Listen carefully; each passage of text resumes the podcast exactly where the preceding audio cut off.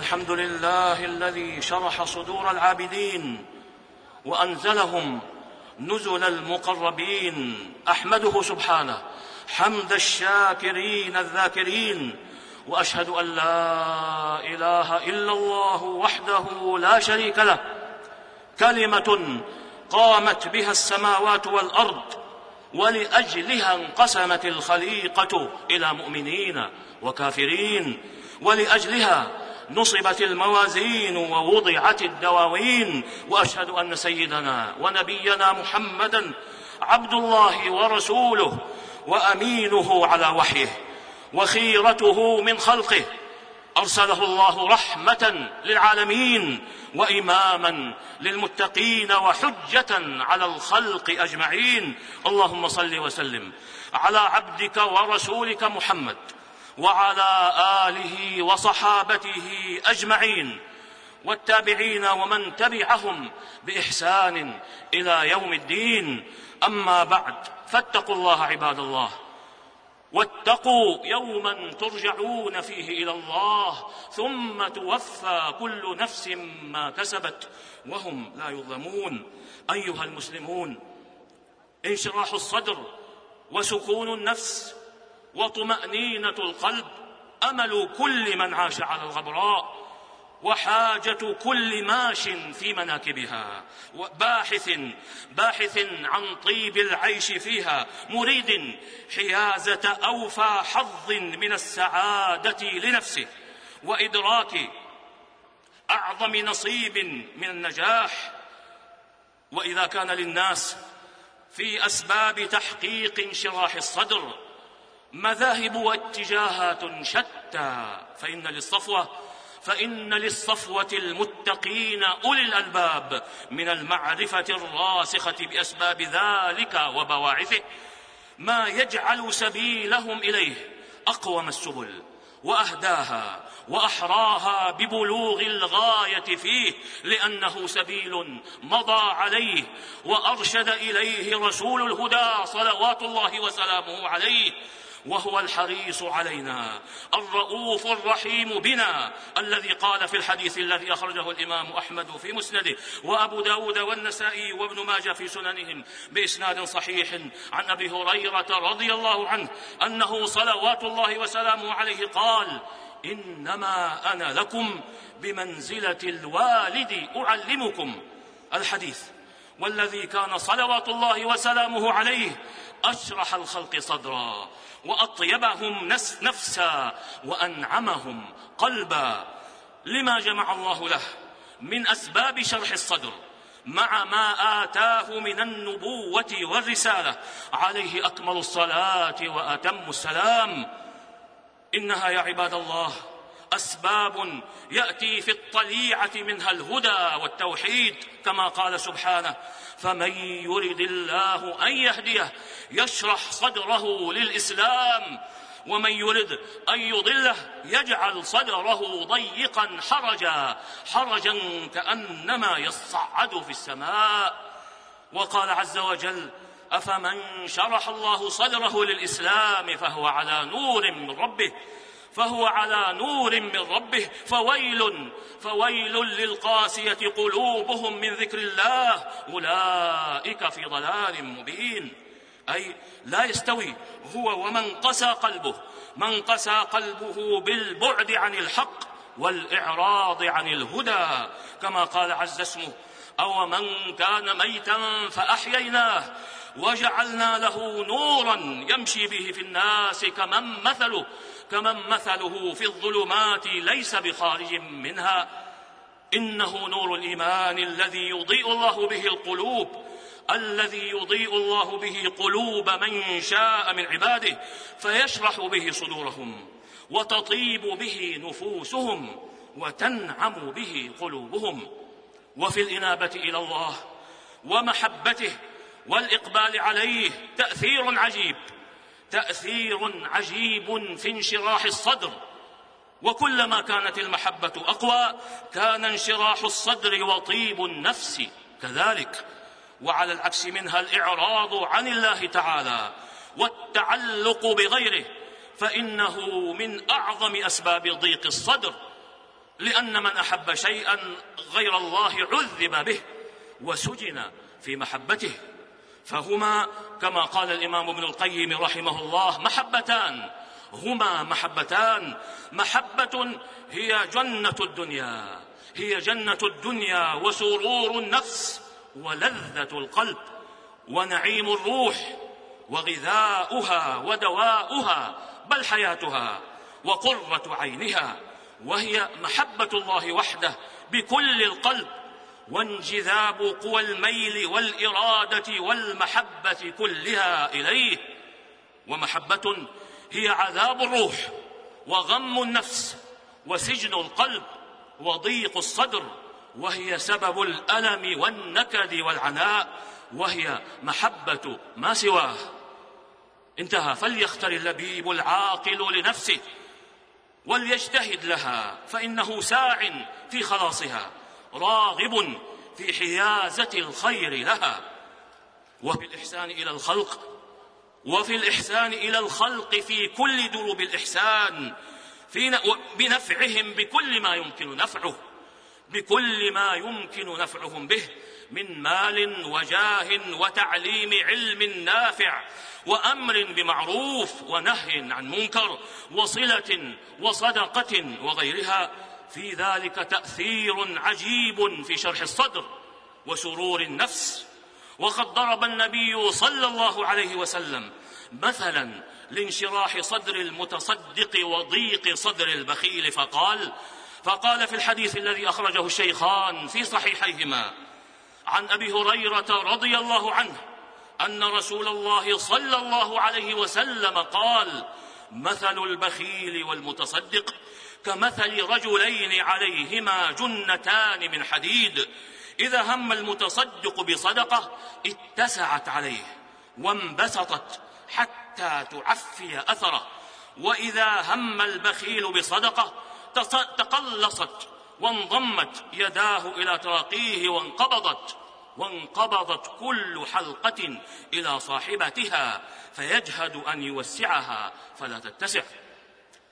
وإن ذكر الله تعالى على كل حال لهو من أقوى أسباب أسباب انشراح الصدر وقد بين ربنا تبارك وتعالى حسن جزاء الذاكر له وعظم منزلته عنده سبحانه بقوله فاذكروني أذكركم فاذكروني أذكركم واشكروا لي ولا تكفرون. ومن ذكر الله ومن ذكر الله تعالى. ومن ذكر الله تعالى كان أجدر الناس بكل انشراح صدر كما أن الغفلة عن ذكره سبب لضيق الصدر وهمه وغمه. وإن أشرف الذكر وأعظمه تلاوة كتاب الله تعالى بتدبر يبعث على العمل. فإن التلاوة الحقة كما قال أهل العلم هي تلاوة المعنى. واتباعه تصديقا بخبره واتمارا بأمره وانتهاء بنهيه واتماما به حيثما قادك انقدت له.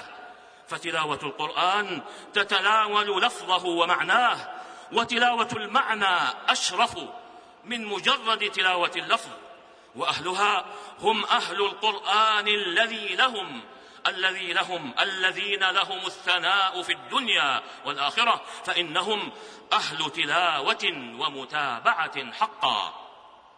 ألا وإن الصلاة التي هي عماد الدين وخير أعمال العباد كما قال صلى الله عليه وسلم استقيموا ولن تحصوا واعلموا أن خير أعمالكم الصلاه الحديث أخرجه ابن حبان في صحيحه والحاكم في مستدركه بإسناد صحيح.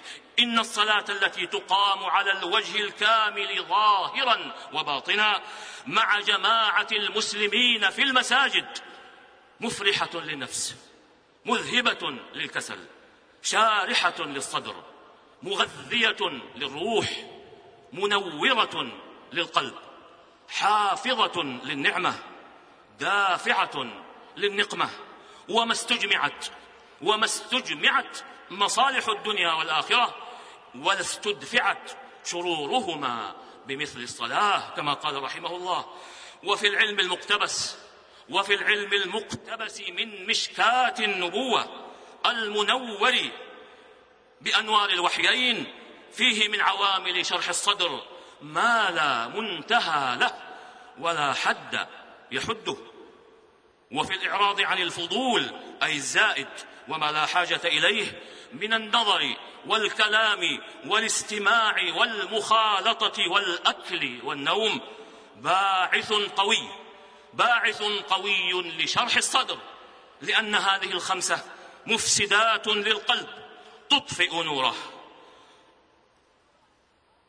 وتطفئ عين بصيرته وتثقل سمعه. إن لم تصمه وتبكمه وتضعف قواه كلها وتوهي صحته وتفتر عزيمته وتوقف همته وتنكسه إلى ورائه. فهي عائقة له عن نيل كماله قاطعة له عن الوصول إلى ما خلق له. وجعل نعيمه وسعادته وابتهاجه ولذته. في الوصول إليه انتهى. فاتقوا الله عباد الله.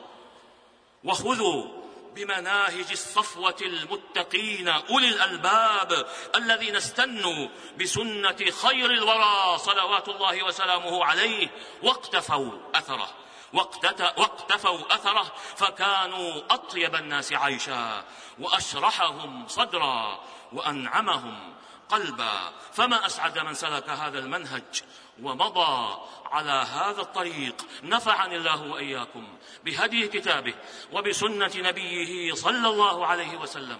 أقول قولي هذا وأستغفر الله العظيم الجليل لي ولكم ولجميع المسلمين من كل ذنب إنه هو الغفور الرحيم.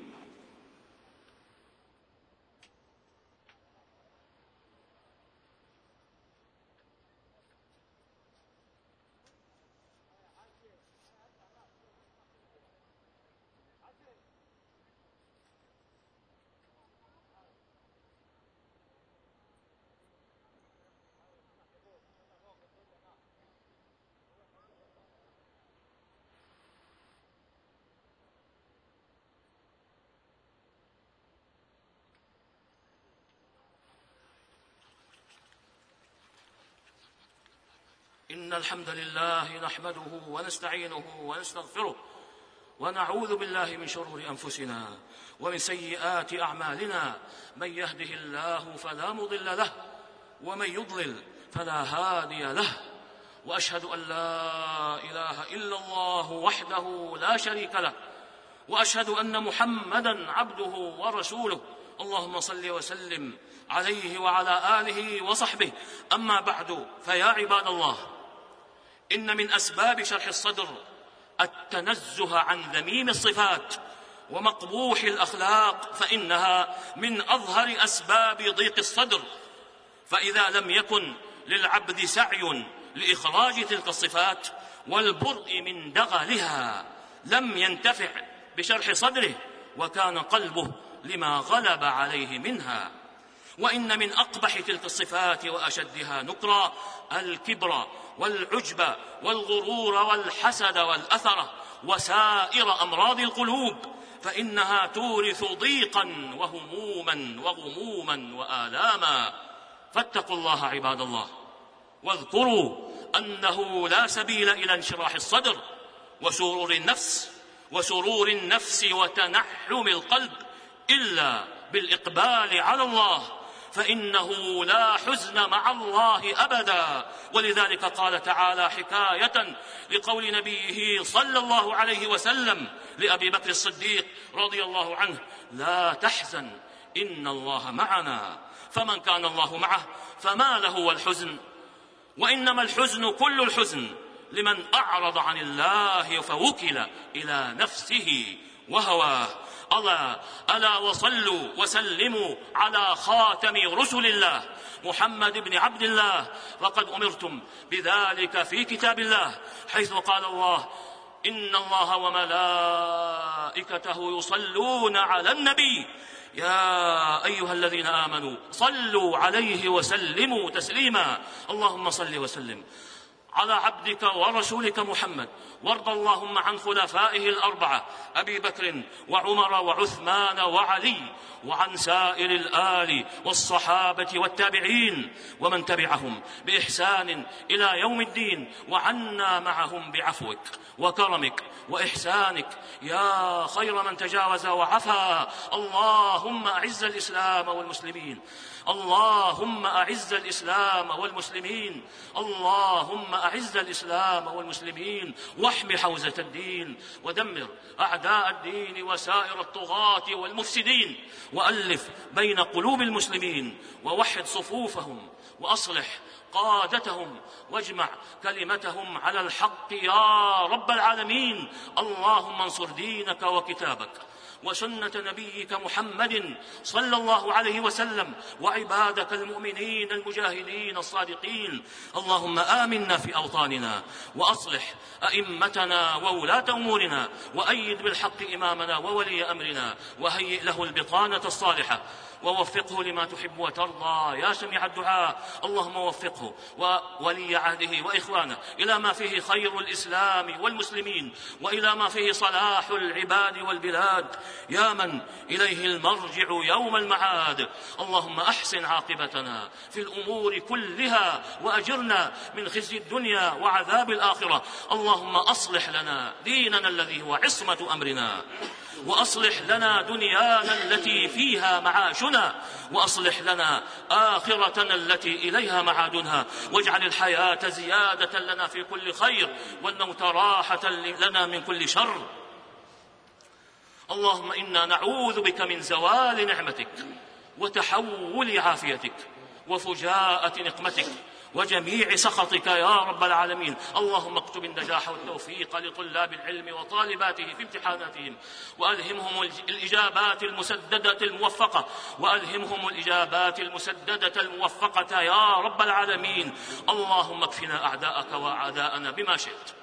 اللهم اكفنا أعداءك وأعداءنا بما شئت يا رب العالمين. اللهم اكفنا أعداءك وأعداءنا بما شئت يا رب العالمين. اللهم إنا نجعلك في نحور أعدائك وأعدائنا ونعوذ بك من شرورهم. اللهم إنا نجعلك في نحورهم ونعوذ بك من شرورهم. اللهم اشف مرضانا وارحم موتانا وبلغنا فيما يرضيك آمالنا واختم بالصالحات أعمالنا. ربنا ظلمنا أنفسنا وإن لم تغفر لنا وترحمنا لنكونن من الخاسرين. ربنا آتنا في الدنيا حسنة وفي الآخرة حسنة وقنا عذاب النار. وصلى الله وسلم على عبده ورسوله نبينا محمد وعلى آله وصحبه أجمعين. والحمد لله رب العالمين.